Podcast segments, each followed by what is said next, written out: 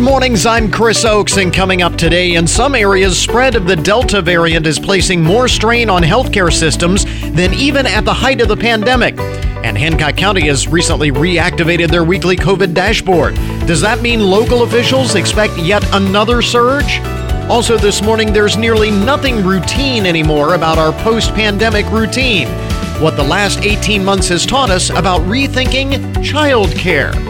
In our ongoing Keeping the Faith series this morning, even as many congregations struggle to reverse the trend of declining attendance, the church has another problem finding enough mature young people who want to become ministers. And it's time to go cruising once again. We have details on the Flag City Corvette Club's Cartoons on Main event. This is the Good Mornings Podcast Edition for Wednesday, August 4th, 2021. Today is Single Working Women's Day. Big salute to the single working women of the world. Also, it is U.S. Coast Guard Day. It was on this date in the year 1790 that the U.S. Coast Guard was created. So, big happy birthday to the uh, Coast Guard. Uh, National White Wine Day, National Chocolate Chip Cookie Day today. Do does white wine go with chocolate chip cookies? I'm not sure what would be the what would be the wine that you would have with chocolate chip cookies. I don't know. We'll have to ask a sommelier. And it is Assistance Dog Day today as well. So, reasons to celebrate today. There are always reasons to celebrate. Um, this was kind of interesting. Among the uh, first things you need to know this morning to get your day started, a guest op ed in the New York Times suggests that health insurers could penalize people who refuse to get the COVID 19 vaccine. This is going to cause a great stir, I think.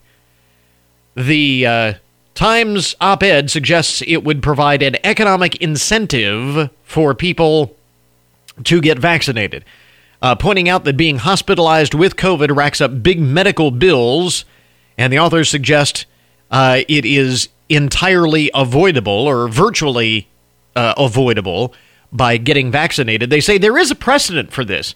Some insurers do not cover treatment for what they deem to be risky behavior, such as scuba diving, rock climbing, and so on, and insurers can charge smokers, for example, up to 50% more than non smokers for some types of health plans under the Affordable Care Act. Um, they can even cite uh, they they they can even uh, charge more. Um, oh, okay. This is I, am sorry. I was reading this wrong. It says uh, points out that that uh, uh, reckless drivers, people who have a, a bad driving record, have to pay more for car insurance, which we all know. And so, by extension, they are suggesting that perhaps those who refuse to get vaccinated should pay more for their health insurance. They say the logic behind these policies is the offenders' behavior can hurt others and cost society a lot of money if people decide not to get vaccinated and contract bad cases of COVID. They are not only exposing others in their workplace or neighborhoods, the tens or hundreds of thousands spent on their care could mean higher premiums for everyone. So that is the logic. I don't know. We'll see if that comes to pass. But that is the scuttlebutt. I'm sure that will cause a uh, great deal of uh, debate online. That'll be one of the uh, things that people are buzzing about today. Speaking of the uh, pandemic, this is this is craziness. Um, researchers at the University of Oklahoma looked into this and find that married people have been reconnecting with old flames during the pandemic. I guess what? We've been that bored that we're reconnecting with old flames. Um, 62% of the nearly 400 adults in this survey done by the University of Oklahoma, 62% they are keeping someone on the back burner just in case. That's how they referred to it. Keeping someone on the back burner just in case. Even if they're in a committed relationship. The study found that 54% of women 44% of men admitted to hooking up with a former partner. Interesting that the percentage was higher among women than men. Or maybe just fewer men admitted it. Leader of the study, Dr. John Banas, says if having ex partner back burners cascades into increased communication, increased romantic activity, and bad feelings for the admirer, then those in committed relationships might wish to exercise caution before forming a back burner relationship with an ex partner. Now, there's that's going out on a limb. You might want to use caution before before doing this. But apparently, 62% are. Another are, are you do you know anyone who's doing I don't know anyone who has done this. At least nobody well, it's not the sort of thing that I've been talking about with my friends during the pandemic, so I don't know. Maybe they have. But uh, one other researcher says that as society reopens, there has been a huge surge in the number of dating apps. Okay, well, I get that, but that doesn't necessarily mean that people are keeping back burner relationships just in case. What is society coming to? It's, it's crazy. But uh, there is that. Almost that time of year when pumpkin spice starts inching its way back into restaurant menus. Pumpkin spice everything is coming soon. Uh, last year, you remember, Starbucks was first out of the gate with a pumpkin spice latte on August 25th, which was the earliest date that they had uh, released their pumpkin spice stuff. And a lot of folks were upset because they thought it was too early. But uh, Starbucks said it was to soothe coziness starved customers who were recovering from a brutal brutal pandemic summer. So okay, I'll give you a mulligan last year because of the odd year. But now we are in 2021. And uh, the uh, the takeout, which is a, a website that uh, tracks all things restaurants, especially particularly fast food and so on. Uh, convenience, quick convenience restaurants. Writer Lillian Stone predicts that Starbucks will release the drink on September 1st this year. So that is the prediction when pumpkin spice will be back. She says she has the feeling that the general hot vax summer of 2021 mentality the mentality of that is going to continue until public health officials shut it down. And so, anyway, she's pre- predicting September 1st for uh, pumpkin spice everything to start invading our lives again. So just, I bring that up to prepare you. It is coming. And uh, also, among the first things you need to know this morning, speaking of again, it's a pandemic related story, and I thought this was kind of interesting. As employers juggle how to return millions of employees back to the office after more than a year of remote work in some cases. Again, I think in most cases around our area, people are already back into the office, but in some places, they, they still aren't. And a new survey quoted by Bloomberg, conducted by Pollfish, finds 65% of the respondents in the survey, 65%, who can do their jobs remotely, say that they not only would like to continue doing so, but are willing to take a pay cut just to stay working from home. The uh, consensus is about 5%, although 15% of those in the survey said that they would cut their pay by 25% in order to be able to continue to work at home. Nearly half of those said that they would give up a that they would give up a, a quarter of their days off to continue working from home. They'd take less vacation time. 15% would give up all of their vacation time to stay remote. I'm sure in the back of their mind they're thinking because if I'm working remotely, I can work from anywhere and I can go on vacation for 2 3 weeks, maybe a month at a time and still work and have my rest of my days to lounge on the beach. So they would be willing to give up all of their vacation to stay remote. Survey also noted that more than half of those surveyed would give up other uh, creature comforts like Netflix, Amazon, or social media for a year to not have to leave their house for work. A third of the respondents said that they would like to they would give up their right to vote in order to stay remote. So this is how passionate some people are about remote working. Uh, they like it so much. For the record, millennials were more likely to give up their ballot uh, for the give up the right to vote to uh, remain remote working. Uh, only 27% of boomers uh, were willing to do that. But anyway, I just thought that was, was kind of interesting. I, I don't know that I would go that far to give up the the the right to vote for for uh, the opportunity to remain uh, to to stay working from home. But I can understand the sentiment. In any event, some of the most interesting and buzzworthy stories to get your midweek Wednesday morning started. WFIN News, I'm Matt Demchek. The WTOL 11 First Alert forecast mostly sunny today with a high of 82, just a few clouds tonight, a low of 61. Findlay Mayor Christina Muryn was happy to see so many people enjoying Flag City Night Out last night. It's a fantastic turnout. I think everybody was itching to get out and have a wonderful free community event and be able to enjoy learning a little bit more about our safety services and, and community in general. And the youngsters sure enjoyed checking out all the emergency vehicles that were on hand. See some video from Flag City Night Out on our website. Ohio Treasurer Robert Sprague of Findlay was in town to present Habitat for Humanity of Findlay Hancock County with a Compass Award for its new Financial Opportunity Center, FOC, which empowers people to become financially self sufficient. They've already seen some remarkable results. Dustin was telling us that the average income level increase is $450 a month already for their program. Uh, and it's making our communities stronger through financial literacy and uh, helping people reach the next level and reach their own goals. Get more of our conversation with the treasurer and more about Habitat's new Financial Opportunity Center on our website. An Ohio organization that advocates for affordable housing and fights homelessness is warning about a possible wave of evictions following the expiration of a federal moratorium on evictions. Bill Faith is executive director of the Coalition on Homelessness and Housing in Ohio. He said that census data shows there's 213,000 Ohio households behind on rent and about 134,000 renters fear eviction in the next two months.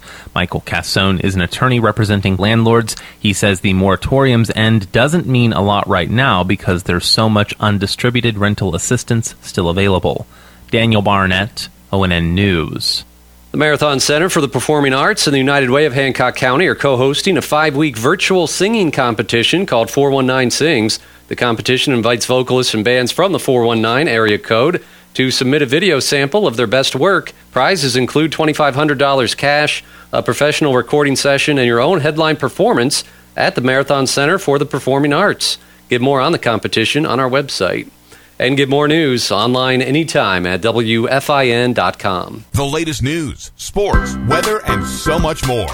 Good mornings with Chris Oakes on 1330 WFIN and 95.5 FM. And now to our cover story this morning. As we mentioned, some areas, spread of the Delta variant is placing more strain on healthcare systems than even at the height of the pandemic.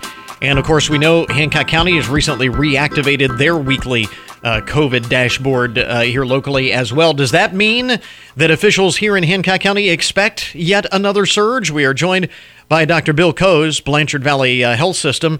And as of right now, at least uh, according to the uh, latest numbers that I've seen, uh, we are still seeing relatively uh, low amounts of spread locally. Is that generally the case, or what is the latest assessment?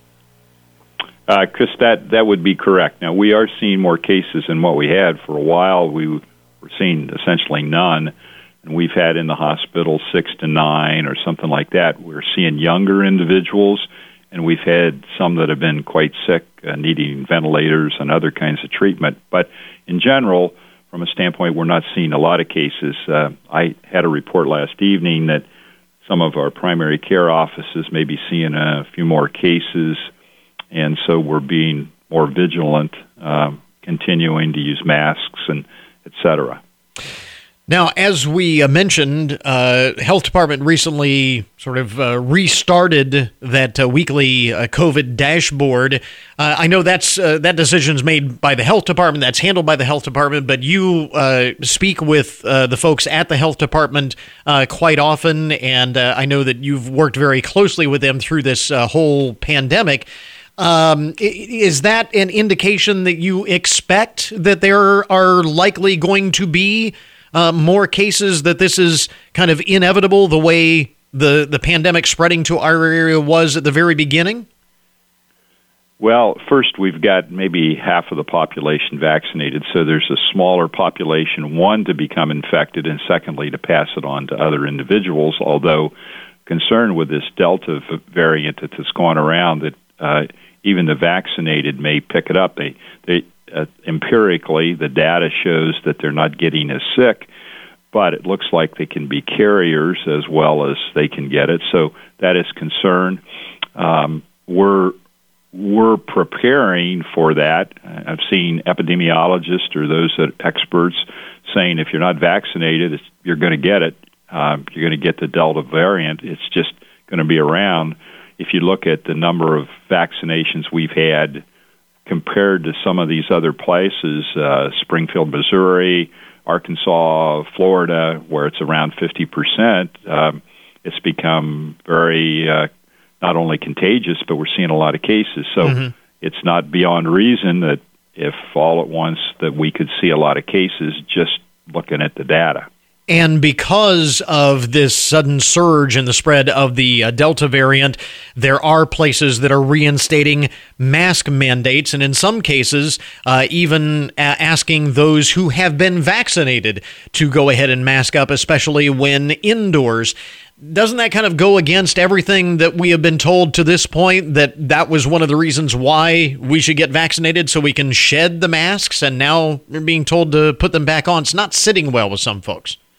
No, and, and I can understand that. And uh, part of this is just from the science of what, what's occurred. Uh, individuals have made, um, and government, uh, those that have been looking at the data, tried to make, uh, I use the word empirical by, okay, what's what the data looked like it was really uh, under control or whatever word you'd want to use. Mm-hmm. But there was always a point know, it could come back. We're just going to have to watch and see how many cases and what's occurred. I think the thing that's con- uh, uh, about the mask, and um, I've started to wear a mask again. I think that that just makes sense. Again, I've been vaccinated, but I could be uh, a carrier and not even know it. So I want to protect everyone else. It's really not. It's not protecting me. Uh, wearing masks is to help other people. Mm-hmm. But but in in addition to that, this this Delta virus is much more contagious. In addition to its being able to be carried, and so we're just looking to see what the data says. It seems to be better to be safe than sorry, um, and I know that bothers a lot of people about wearing a mask. Uh, the data shows that they have been effective, and so inside um, now at the hospital we have everybody is to be wearing a mask. That's mm-hmm. still that's governmental recommendation, and that's what we're doing. But if you're going to be uh, inside, uh, especially if the ventilations, I don't want to say it's not the best, but if there's not a lot of flow, you're much more susceptible to be able to pick up something or to give it to someone. So right. I think those recommendations, as they come out, are going to probably make at least scientific sense. So here's the question that I, a lot of people are asking. I'm sure that, that you've heard these questions uh, as well. So if we're being told now that we have to mask up again, uh, then then what was the point of of getting the vaccine in the first place? And beyond that, one of the most interesting uh, questions uh, to come up now is what is the end game? I mean, this is more than likely going to be with us in perpetuity from this point. There are still strains of the Spanish flu from a hundred years ago uh, that are out there. Uh, obviously, not uh, as concerning now as they were then. But at what point do we get to the end game where we can say we have quote unquote beaten this, or we're to the point where you know it's it's just a manageable uh, everyday thing? Well, first, it's a really good question. I don't think anybody knows the answer to what's happening.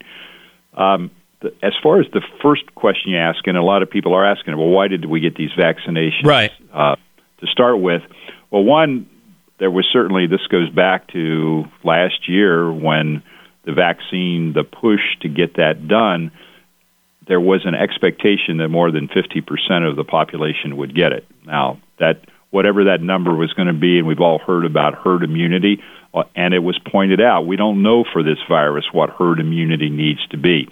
But if you've got a population of, uh, you know, I've seen the predictions were 70 to 85 percent.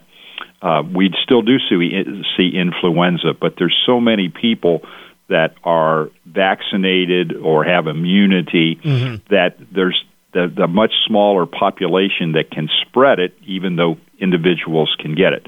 So that that's one thing. So I, I think the the biggest thing is again that we thought that there was going to be an expectation that a lot more people would sign up for the vaccination. Now, what not being vaccinated, one of the things that's changed that was of concern again from the science when we first started was this going to mutate?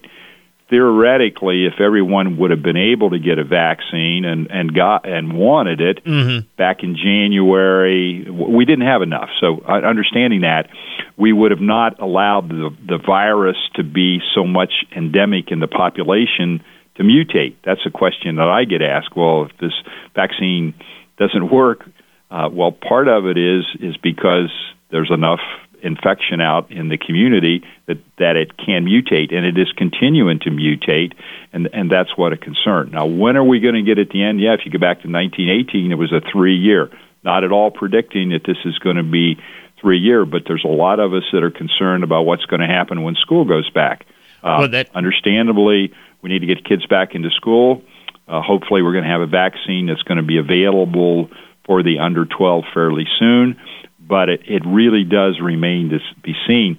I don't think we can really predict um, to answer your question, except we're just going to watch and try to do everything we can as a community and in healthcare to get people vaccinated, either keep them separated, social distance, the things we've been doing, and we're just going to have to wait and see what happens. You but meant the problem. The pro- I'm sorry. The problem is, is that as long as we've still got, even though everybody is doing that, you still have a big part of the population that could get it, and we could have a flare up pretty quickly. Yeah. Uh, and, and, as you mentioned, uh, there's growing concern about what happens with school going back uh, here in just a couple of weeks, especially uh, given the fact that the very young children are, are not even eligible to be vaccinated at this point. And so uh, right. that does uh, throw a, a, whole lot of unknowns into the equation. You mentioned the fact that we've got about, what, about 50% or so vaccination rate here locally they're looking at uh, possible full approval, full FDA approval for at least, I believe, the Pfizer vaccine is probably going to be the first one up to get full approval. Do you think that will ultimately make a difference? There are an awful lot of people who are using the excuse that this is still not an FDA approved or fully approved vaccine. Will that full approval make a substantial difference in your mind? Well, I, from a, from a standpoint of practically that making the vaccine better because it gets full approval? From my standpoint, no, because this is a very effective vaccine that went through good trials, despite the no. But I mean, will it will it will it inspire more people to yeah. go ahead and, and get the vaccine that, that haven't, or will they just come up with another excuse? Um, I, I guess I would phrase it maybe a little bit different. I think there's people justifiably thinking that this needs to be fully approved. I have mm-hmm. heard that as much as anything of why people have not got it. So I am very hopeful. In fact, that's one of the things we're working here, trying to figure out uh, if there's anything not that we can do to get the FDA to do that. Why won't you approve it? What are the concerns? I think we need to be as transparent as we can. If there are problems, uh, that ought to be brought to light, but it doesn't appear to be. So, to answer your question, yeah, I'm really hopeful that when people see that, I mean, it, just in general, people there's early adopters. There's people that say, okay, well, once everybody else has got it, and mm-hmm. there's people towards the end right. that that don't adopt. And okay, I've looked at this. I've listened to enough. Uh, of individuals in different parts of the United States that have said, well, that that is a point, and they've also seen what's happened to some of their friends, and so there's a lot of things going on. So I remain optimistic that we're going to be able to get more people get vaccinated. But that's not going to solve the whole problem because right. of it, it's going to be helpful, but we've still got these variants. We've still got changes, mutations going on. Uh, we will leave it there for now. Uh, and uh, again, it sounds like a broken record, but we'll wait and see what happens next. And, and obviously, is not going to be the last time that this uh, topic comes up. Dr. Bill Coes, Blanchard Valley Health System, with us this morning. Dr. Coes, thanks very much for taking the time for the update. We appreciate it. Thank you very much for allowing me. And if, if individuals have thoughts about what we ought to be doing as a community, the hospital, uh, send me an email. I would appreciate it. We're trying to work with the community as much as we can. Thanks again, Chris.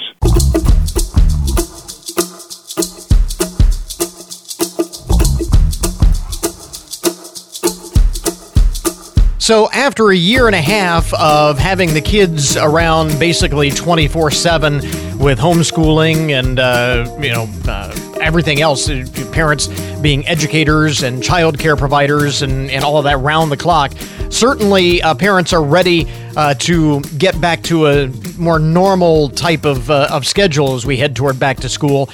But what does that look like? And is it time to maybe rethink uh, that like we've kind of rethought a lot of things post pandemic. We're joining this morning by uh, child care child care expert professional professional caregiver Jada Rochon, easy for me to say, uh, talking about rethinking the entire experience of child care and. Uh, Jada, a lot of families have spent the last year, year and a half without professional child care. They haven't really needed it. How do they start now preparing for these post pandemic options? You know, um, first, thank you for having me. Um, in regards to figuring out how to navigate things in the future, is really just understanding that we have to have a conversation, and several at that, and ongoing conversations. Families have to understand what their needs are and really taking the opportunity to reflect on this past year and what some of those their biggest challenges were. We've got to reimagine this whole childcare thing because moving forward, we want to be better prepared and we want to have a plan. Um, you know, I work with families on a, on a daily basis on providing solutions for them that work. And one of the things is that families just do not know where to start.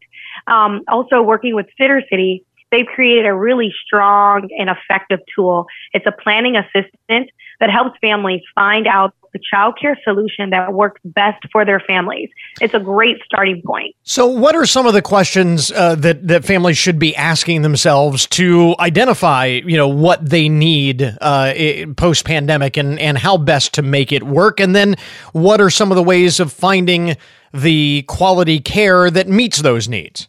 Great question. You know, families need to look at the full landscape of things. They've got to look at the schedule that they're looking for care. Um, if they want someone to come into the home, they need to take their child to someone. They need someone long term, full time, or short term. They also need to explore their budget. What are they willing to invest in and what can they invest in? As well as what makes the most sense for their family. And in order to find you know, the right childcare and quality childcare, you need to understand what works best for your family. There is no one size fits all approach to this. It's customary. And so having these conversations and arming yourself with resources like the Sittercity Planning Assistant tool is going to be your best bet in arriving to the proper quality childcare for your family. I want to underscore something that you uh, mentioned uh, because I, I, think in the past maybe we've been guilty of thinking that hey, you need a sitter, you need childcare, uh, either you. Uh, hire a hire a city, maybe even hire a, nanny, or you know find a child care center to you know, take your kids to, whatever it might happen to be. It all seemed very cookie cutter, and what you're talking about is uh, making the experience a lot more uh, individualized. Absolutely. Yeah. You know, one family might need a full time nanny to live with them for, for a certain period of time, but another family may not need that. Another family might just need some help in the morning time to getting the kids off to school. Yeah. Another family could need someone who, who is full time with them, but may not necessarily need to live with them. And so that's why, you know, exploring all of your options, but really assessing your needs. And, you know, 70% of families had no idea where to start when it came to childcare. Um, and managing that cognitive load is taxing on families. It's stressful. And we can't continue uh, navigating the childcare search in that form or fashion. And so that's why Sittercity and myself, we're working to provide these solutions that simplify this process and actually make childcare work for families. Yeah, a lot of uh, different options out there. You mentioned the 70%. I saw this survey 70% of parents say that they were uh, very much overwhelmed over the course of the past year. Certainly understandable. It says here uh, a little more over half, 51%, say they don't feel prepared for the upcoming school year. So, with those numbers in mind, if you could share one, maybe the one biggest piece of advice for families who are looking for support and maybe feeling overwhelmed, not sure that they are prepared, what would that single biggest piece of advice be? Yeah, um, not feeling prepared is not fun, right? You need to have a plan. And so I highly recommend you exploring the available support that is out there that's going to help you prepare and plan for the right childcare that works for your family.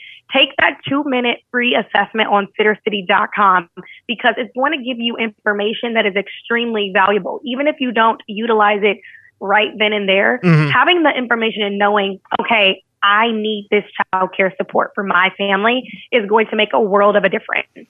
At the very least, it'll give you a lot to uh, think about there as you get uh, here in these last few weeks before school kicks up again. Take a deep breath. We'll all get through it. Again, uh, child care expert and professional caregiver Jada Rochon with us this morning. As mentioned, the website where folks can get more information. Yes. Go to sittercity.com. Thank you guys so much for having me. We got this, parents.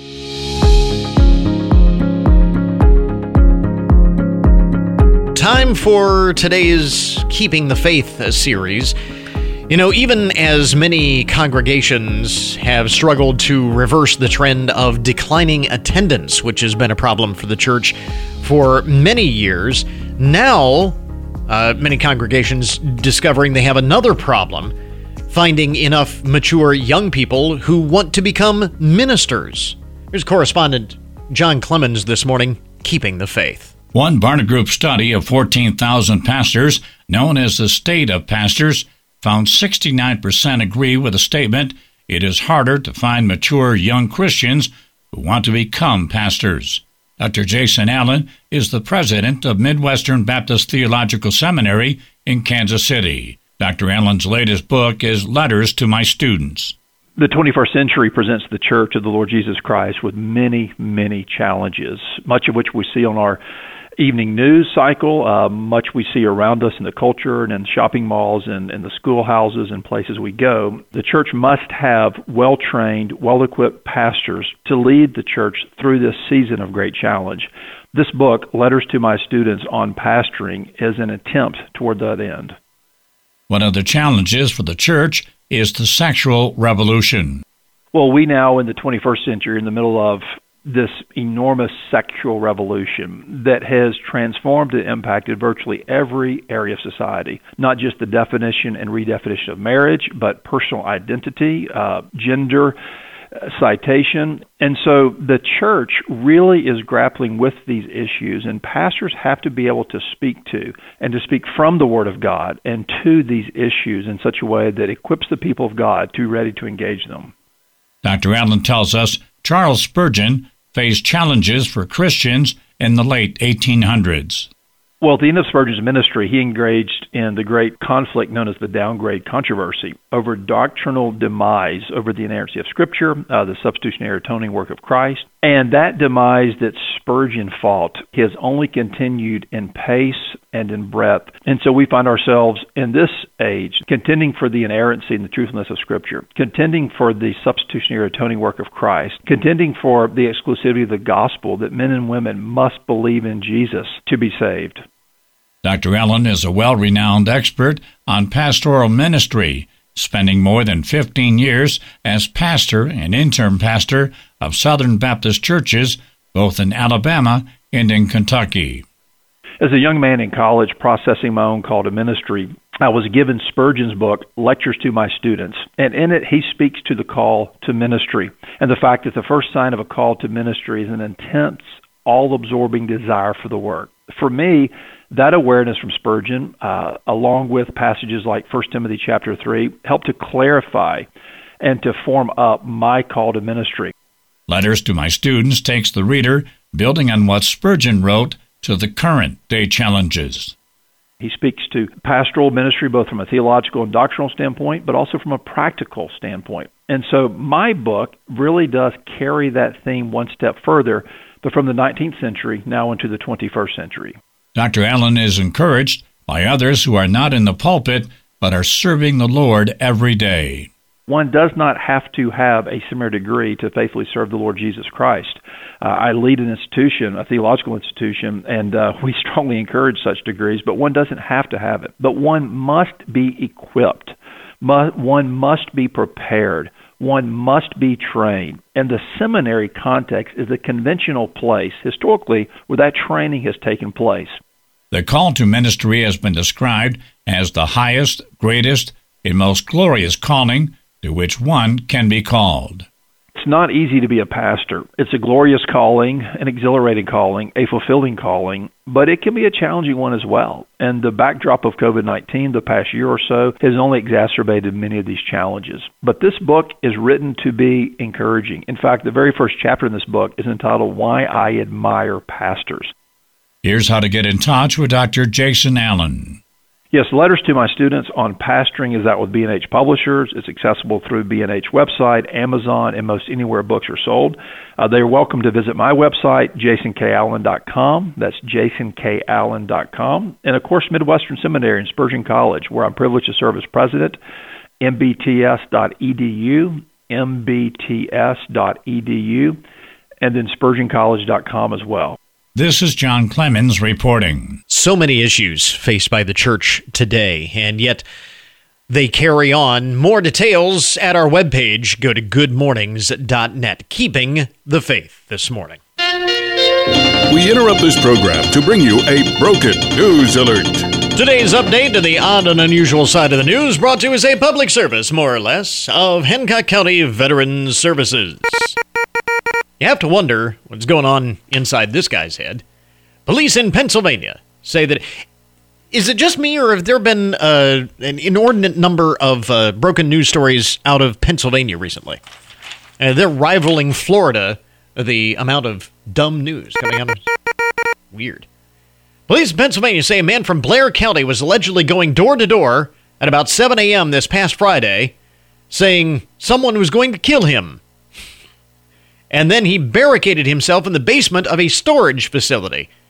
Uh, witnesses and workers from the building in Greenfield Township told police that 33 uh, year old Roy Smith is in the basement and would not come out. Police found a broken door with a footprint that matched Mr. Smith, and according to the charges uh, filed, he confessed to using meth the night before. Well, now we have an idea of what's going on here.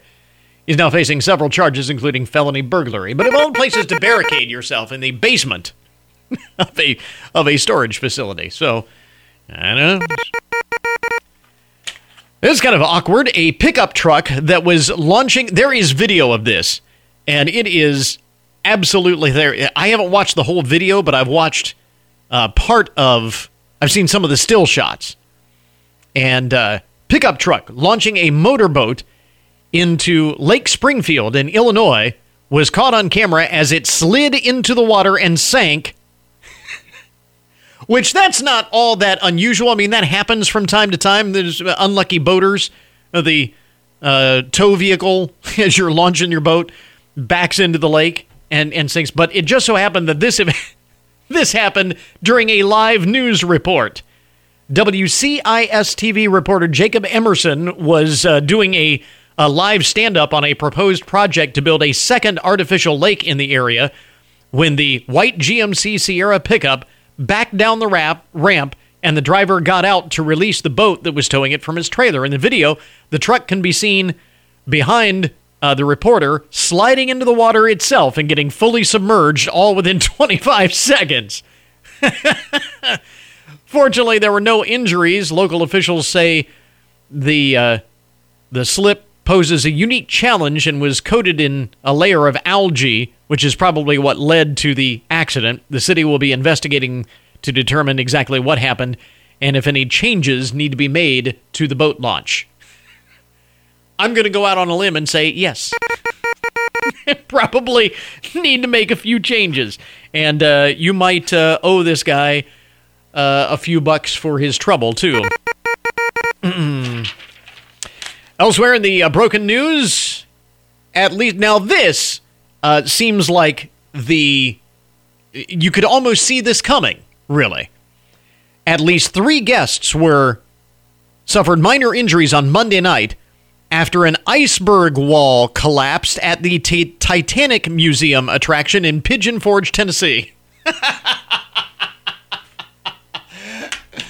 oh, the uh, legend of the Titanic continues. Three people were injured when an iceberg wall collapsed at the Titanic Museum attraction. Three guests were taken to the hospital. Uh, the they're expected to recover. The museum's owners uh, say it was not immediately clear what caused the collapse. Quoting now, needless to say, we would never have expected an incident like this to occur, as the safety of our guests and crew members are always top of mind. but on the other hand, it is the Titanic. so, not entirely unexpected in that respect. Here's a item from Florida. Always got to have an item from Florida in the broken news.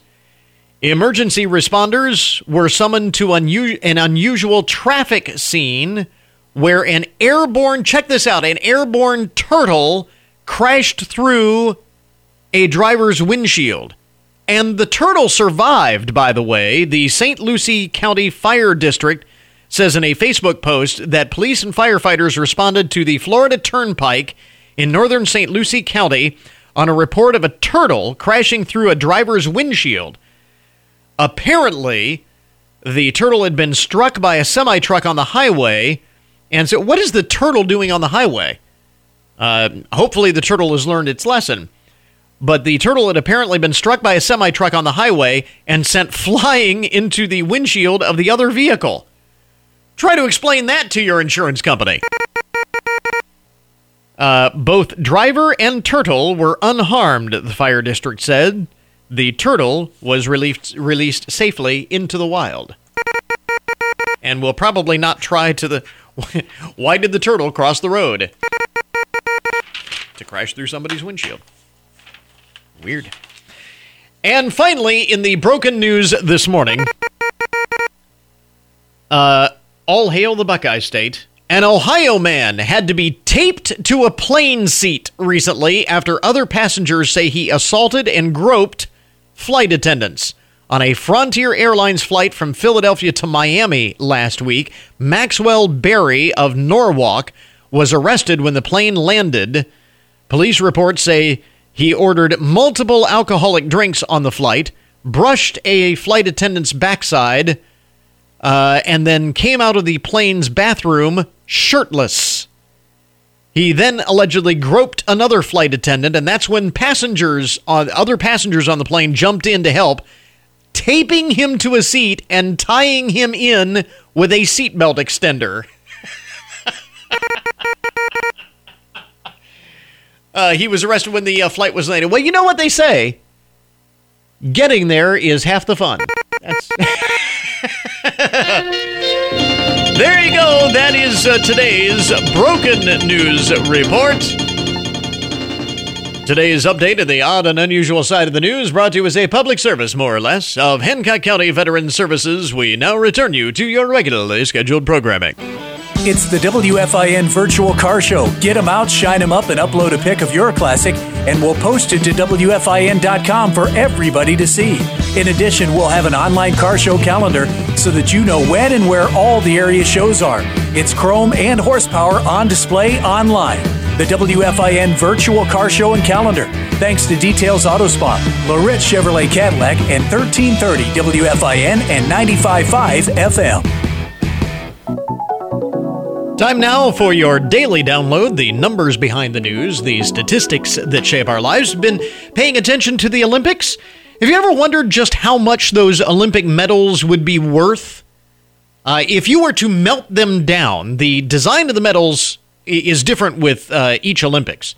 But this time around, based on current precious metals pricing, if you were to melt them down, and of course none of the competitors will, but if you were, the 556 gram gold medal, which is actually pure silver plated in gold, uh, the gold accounts for just six grams of that total, would be worth about six, I'm sorry, about $800 melted down. $800.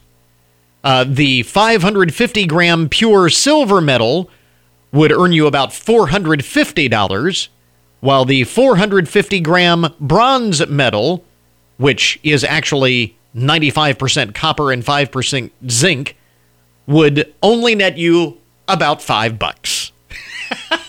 How about that? I would have never guessed. It's 5 bucks for a bronze medal. Still, selling a medal in its original form can equate a lot more cash. Multiple past Olympians have chosen to sell theirs for very large sums, either because they've hit hard times or sometimes because they want to raise money for charity or what have you. But uh, that's definitely the preferred way to uh, cash out if that's what you were so inclined to do.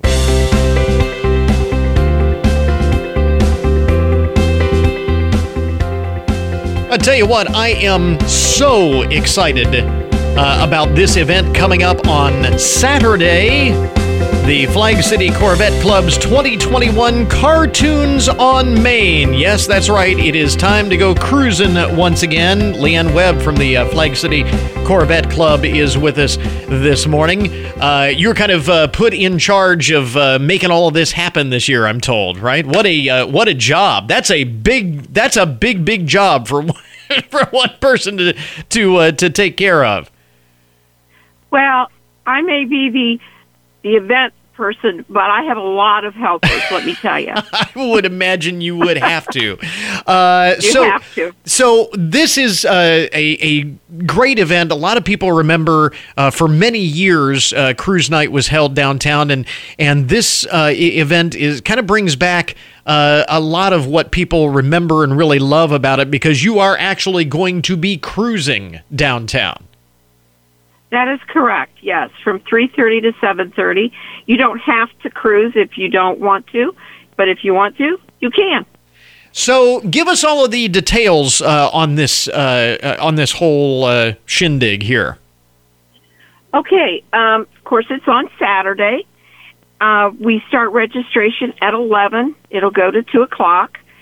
We'll start parking cl- cars at 11. Okay. And then at 3 3.30, of course, we'll start the cruise to 7.30. And then 8 o'clock, we'll present the awards. Um, top 50 plus three special awards will be awarded. The um, We have some food vendors.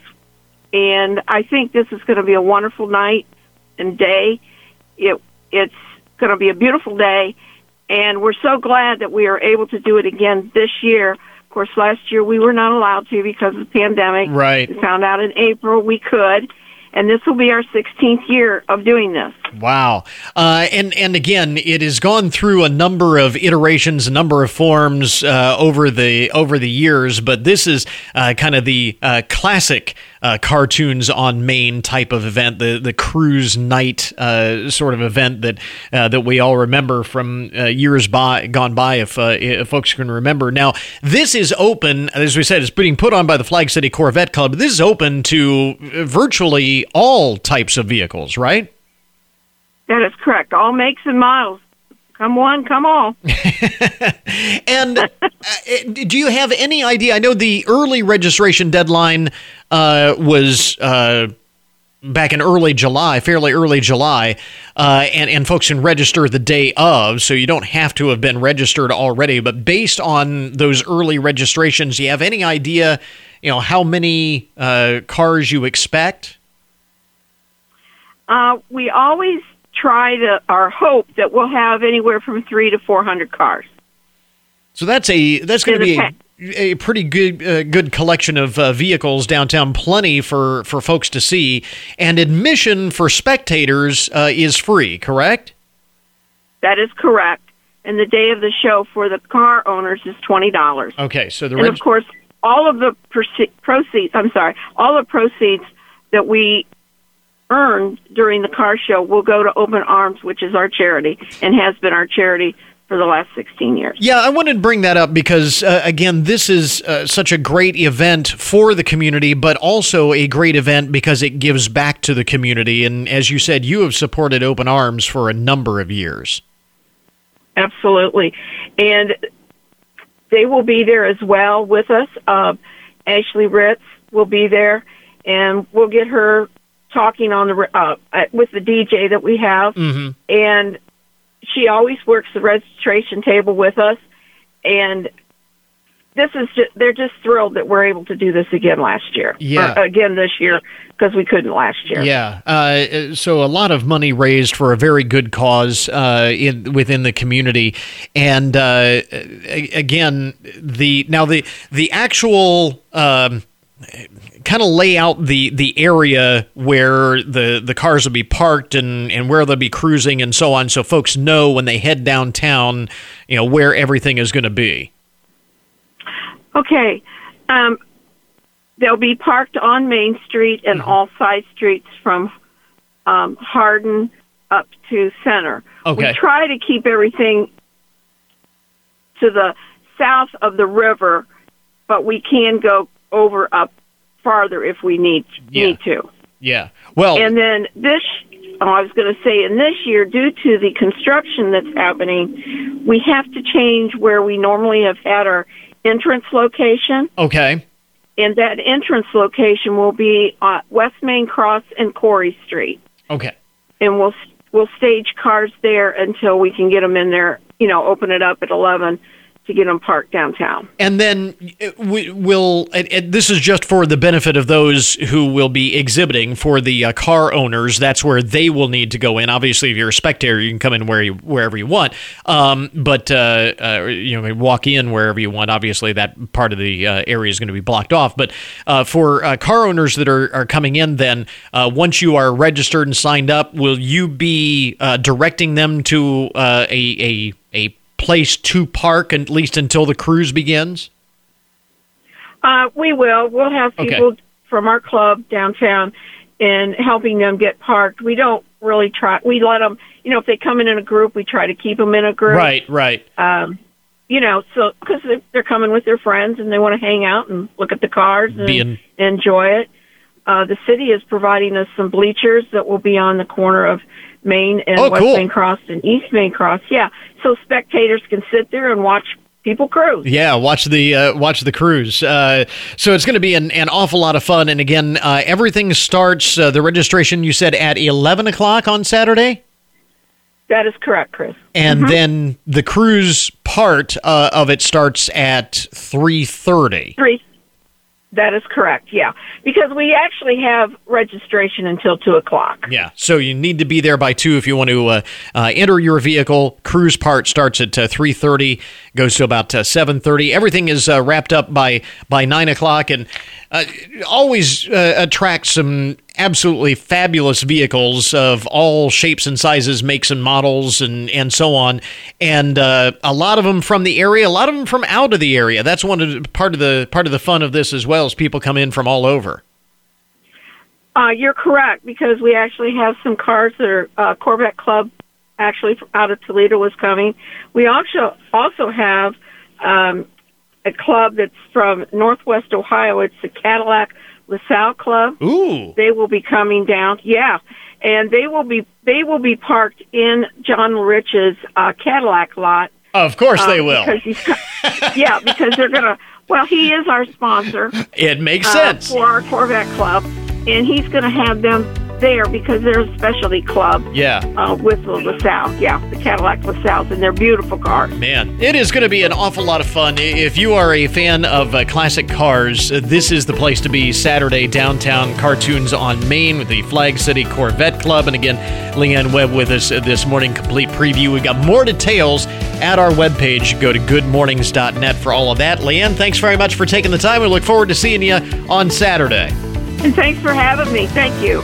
And that will put a wrap on our podcast for today. Thanks to all of our guests for joining us on the program this morning. Remember, you can get more information about all of the topics that we talk about each and every day on the show at our webpage. Check us out our little corner of the World Wide Web. That is goodmornings.net. Coming up tomorrow on the program, it is a big moment, more than a month in the making.